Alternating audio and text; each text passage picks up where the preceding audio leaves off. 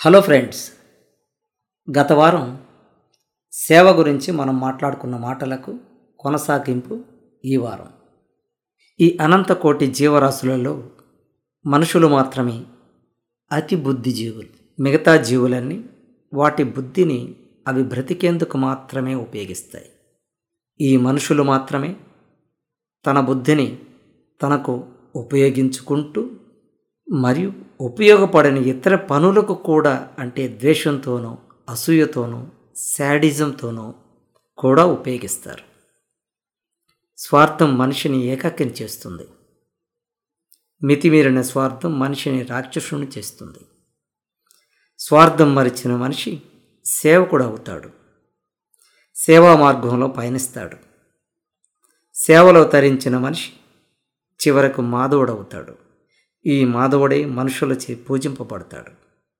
ఈ పాడ్కాస్ట్ ద్వారా కొన్ని స్వచ్ఛంద సేవలను ఆ సేవలో పయనిస్తున్న కొంతమంది మిత్రులను మీకు పరిచయం చేయాలనే తలంపుతో కొన్ని ఎపిసోడ్స్ సేవ అనే టాపిక్తో కొనసాగుతుంది అని గమనించగలరు.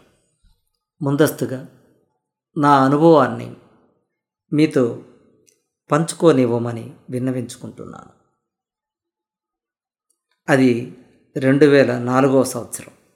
సొంతం అనుకున్న మనుషులు మనసును మెలిపెట్టిన వేళ మనసు కకావికలమై స్తబ్దుగా రోధిస్తున్న వేళ జీవిత పరమార్థాన్ని మార్చుటకు ఆ భగవంతుడు పొరిగొల్పిన వేళ మనసు కుదుటపరుచుకొని భావబంధాలు దాటి సేవాబంధాన్ని మలుచుకోమని ఆ దేవదేవుడు సందేశం ఇచ్చిన వేళ. ఒక మంచి కార్యక్రమానికి శ్రీకారం చుట్టిన ఆ సంవత్సరం రెండు వేల నాలుగు జీవితంలో సగభాగం దాటిపోయాం. ఇంకో సగభాగం ఉందని భావిస్తున్నాం. అది కూడా ఖచ్చితం కాదు. గతించిన ఈ జీవితంలో ఏం సాధించాం? ఏదైనా మంచి కార్యాలు చేశామా? ఏదో అక్కడక్కడ చిన్న చిన్న విషయాలు తప్పించి జీవితంలో నెవరేసుకునేంత గొప్ప పనులు ఏదీ సాధించాలి సాధించలేదు. ఏదో సాధించాలి మన స్థాయిలో. ఈ పుట్టుకకు ఓ పరమావధిని చేకూర్చాలి. ఏం చేయాలి? ఏదో చేయాలి ఏదో మంచి పని చేయాలి. మనసు ఉవ్వుళ్ళిరుతుంది కానీ ఏమిటి? ఎలా అనేవి పెద్ద ప్రశ్నలు. జవాబు ఇది అని తెలియక తికమక. మన వ్యక్తిత్వం కోల్పోకుండా అందరూ మెచ్చే పని కొందరికైనా ఉపయోగపడే పని చేయాలి. ఏమిటి? అంటూ మనసు దప్పికతో అలౌకికమైన ఆనందం కోసం సేవా పయనం వైపు అడుగులు వేసింది. మూడు నెలల పురిటి నొప్పుల ఆలోచన ఒక సేవా కార్యక్రమానికి పురుడు పోసుకుంది. అందులో మనసున్న వాళ్ళకు నిజాయితీగా పనిచేసే వాళ్ళకు స్థానం కల్పించాలి. క్వాంటిటీ కన్నా క్వాలిటీకి విలువనివ్వాలి. నిజాయితీకి గౌరవం దక్కాలి. పబ్లిసిటీకి దూరంగా ఉండాలి. ఒక రిక్షావాలా కూడా ఈ కార్యక్రమంలో పాలు పంచుకునే విధంగా వారికి అవకాశం ఇవ్వాలి. వారికి అందుబాటులో ఉండాలి. ఇదే తపనతో ఊపిరి పోసుకున్న ఒక సంస్థ సైట్. ఎస్ఐజిహెచ్టి సైట్. అనే సంస్థ నలుగురు మంచి భావాలు గల వ్యక్తులు కలిస్తే పదుగురికి పనికొచ్చే మేలు చేయొచ్చు అనే భావంతో సద్భావంతో మానవీయ స్పర్శ ఉన్నతమైన సేవా తత్పరత కలిగిన కొందరు మనసున్న మనసుల్లో నుంచి అందులైన పేదలకు వివిధ సేవలను అందించాలనే సదాశయంలో ఏర్పడ్డ స్వచ్ఛంద సేవా సంస్థ site. Trust for the people. అమ్మకు నా ఆశయం ప్రయత్నం గురించి చెప్పినప్పుడు అమ్మ ఇచ్చిన బలమైన భరోసా. నాన్న నీవు చేసే ఏ పనిలోనైనా మొదటి తోడు తోడ్పాటు నేనుంటాను నీ వెన్నంటే ముందుకు అడిగేయి. మొదటి సహకారం నేనే ఇస్తాను. ఏ విషయంలోనైనా. అని నాకు కొండంత భరోసానిచ్చిన అమ్మకు ఏమని కృతజ్ఞతలు చెప్పగలను? ఒక పాదాభివందనం చేయడం తప్పించి. జీవితంలో ఏనాడైనా నీది పై చేయే కావాలి కానీ క్రింది చేయి కాకూడదు. అంటే ఆధిపత్య పోరు విషయంలో కాదు సహాయం చేసే విషయంలో. నీది ఇచ్చే చెయ్యే కావాలి కానీ తీసుకునే చెయ్యి కాకూడదు. తీసుకునే పరిస్థితే ఏర్పడినప్పుడు తిరిగి ఆ రుణాన్ని వీలైనంత తొందరగా తీర్చుకోవాలి. అని అమ్మ నా చిన్నతనంలో చెప్పిన మాట మనస్సు పొరల్లో శాశ్వతంగా ముద్రించకపోయింది. ఎవరిని చేయి చాచి అడగకూడదు అని ప్రతి నిమిషం గుర్తు చేసుకుంటుంటాను అదే నా జీవితంలో ప్రతిబింబిస్తుంటుంది. అదే నా నడవడికగా మారిపోయింది. అందరూ బాగుండాలి అందులో నేను ఉండాలి అన్నది ఒక మంచి జీవన గమనానికి పునాది అని నేను నమ్ముతాను. అందుకే ఆ జీవన విధానమే నేను ఎన్నుకున్నాను. సేవ చేయాలి అనే నిర్ణయం మంచిదే. మరి ఏం చేయాలి? ఎవరితో చేయాలి? ఎవరికి చెయ్యాలి సంస్థగా ఏర్పాటు చేసి చేయాలా? లేదా ఏ సంస్థ ఏర్పరచకుండా సేవ చేసుకుంటూ వెళ్ళాలా? ఇండివిజువల్గా ఎన్నో ప్రశ్నలు. ఒక బలమైన నిర్ణయం తీసుకోవడానికి మూడు నెలలు పట్టింది. ఒక నిజమైన సమస్యను కనుగొని అందుకు అనుగుణంగా సమస్యను నిర్మూలించేందుకు ప్రయత్నించాలి అన్నది నా భావన. సుమారు ముప్పై ఐదు సంవత్సరాల క్రితం పరిచయమై నాతో సాగుతున్న స్నేహితం రాజా మరియు గంగా. వారిద్దరికీ మరి ఒక ఇద్దరు సోదరీమణులు.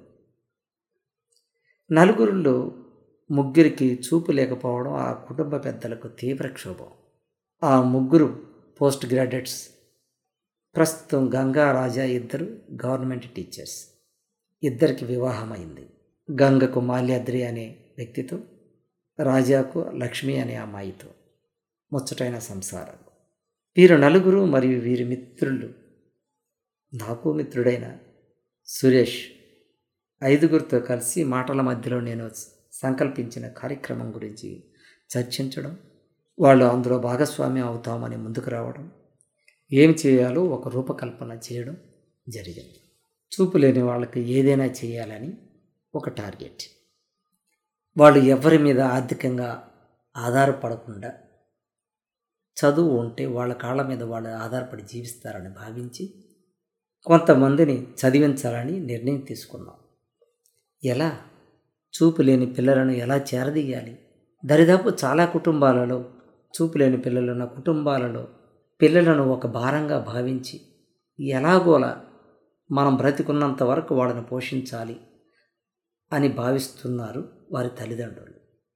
వాళ్ళని ప్రయోజకులను చేయాలన్న ఆలోచన వారికి రావట్లేదు. చదువు చెప్పించమని అడిగితే వింతగా చూస్తున్నారు. వాళ్ళకి చదువు ఏమిటి? వాడి చదివి ఎవరిని ఉద్ధరించాలి? వాళ్ళ పని వాళ్ళు చేసుకోలేరు. స్కూళ్ళకి ఎవరు తీసుకువెళతారు? ఎవరు తీసుకువస్తారు? అక్కడ ఎవరు గమనించుకుంటారు? ఇలాంటి ప్రశ్నలు చాలాయే మాకు ఎదురైనాయి. వాళ్ళకు ట్యూషన్స్ చెప్పి చదివించి ఎగ్జామ్స్ రాయించి వాళ్ళను ప్రయోజకులను చేయాలన్న మా తలంపుకు ఎన్నో అవాంతరాలు. ప్రాక్టికల్గా ఎన్నో ప్రాబ్లమ్స్. ఒక రిహాబిలేషన్ సెంటర్ పెట్టి ఫుడ్ షెల్టర్ ఇవ్వడానికి తగినన్న డబ్బు వనరులు మాకు లేవు. ఎవరిని సహాయం అడగకూడదన్న నియమం మాకు మేమే డబ్బులు వేసుకొని మాకు చేతనంత సేవ ఏదో చేయాలన్న తలంపు. చాలా కొద్ది కాలం చేసిన ఈ ప్రయత్నం మాకు సత్ఫలితాలను ఇవ్వలేదు. ఎన్నో ఆటంకాలు ఎదుర్కోవాల్సి వచ్చింది. ఇప్పుడు కొత్తగా చదివే వాళ్ళని తయారు చేయాలంటే చాలా ఇబ్బందులు ఉన్నాయి వాటిని అధిగమించాలంటే మా ఆర్థిక పరిస్థితి వనరులు సహకరించడం లేదు. మరి ఏం చేయాలి అనే మదనంలో నుంచి పుట్టుకొచ్చింది ఒక ఆలోచన. ఆల్రెడీ ఇప్పుడు చదువుతున్న వాళ్ళ కష్టాలు ఏమిటి అని ఆలోచించినప్పుడు మాలోనే ఉన్న గంగారాజా వద్దనే వాటికి సమాధానం దొరికింది. చూపు లేని వారికి ప్రత్యేకమైన చదువులంటూ ఏమీ లేవు. అందరూ చదివే చదువులే చదువుతారు. అదే సిలబస్ అదే పరీక్ష విధానం. కానీ వాళ్ళు ఎగ్జామ్ రాయలేరు కాబట్టి ప్రభుత్వం స్క్రైబర్స్ని ఏర్పరుస్తుంది. వీరు ఏ తరగతి పరీక్ష రాస్తారో అందుకు తక్కువ తరగతి చదివిన వారి చేత ఈ పరీక్ష రాయిస్తారు. అంటే స్క్రైబర్ ప్రశ్న చదివితే ఆ ప్రశ్న విని దానికి తగ్గ సమాధానం వీరు నోటితో చెబుతారు. ఆ సమాధానాన్ని స్క్రైబర్ పేపర్ మీద వ్రాస్తారు. తర్వాత మిగతా కార్యక్రమం అంతా అందరికీ ఎలానో అలాగే జరిగిపోతుంటుంది. ఇందులో కొన్ని నష్టాలు కూడా ఉన్నాయి. స్టూడెంట్తో సమానమైన వేగంతో స్క్రైబర్ ఎగ్జామ్ రాయలేకపోవడం చెప్పింది చెప్పినట్లు రాయలేకపోయినా తప్పులు వ్రాసినా ఇవన్నీ నష్టాలే.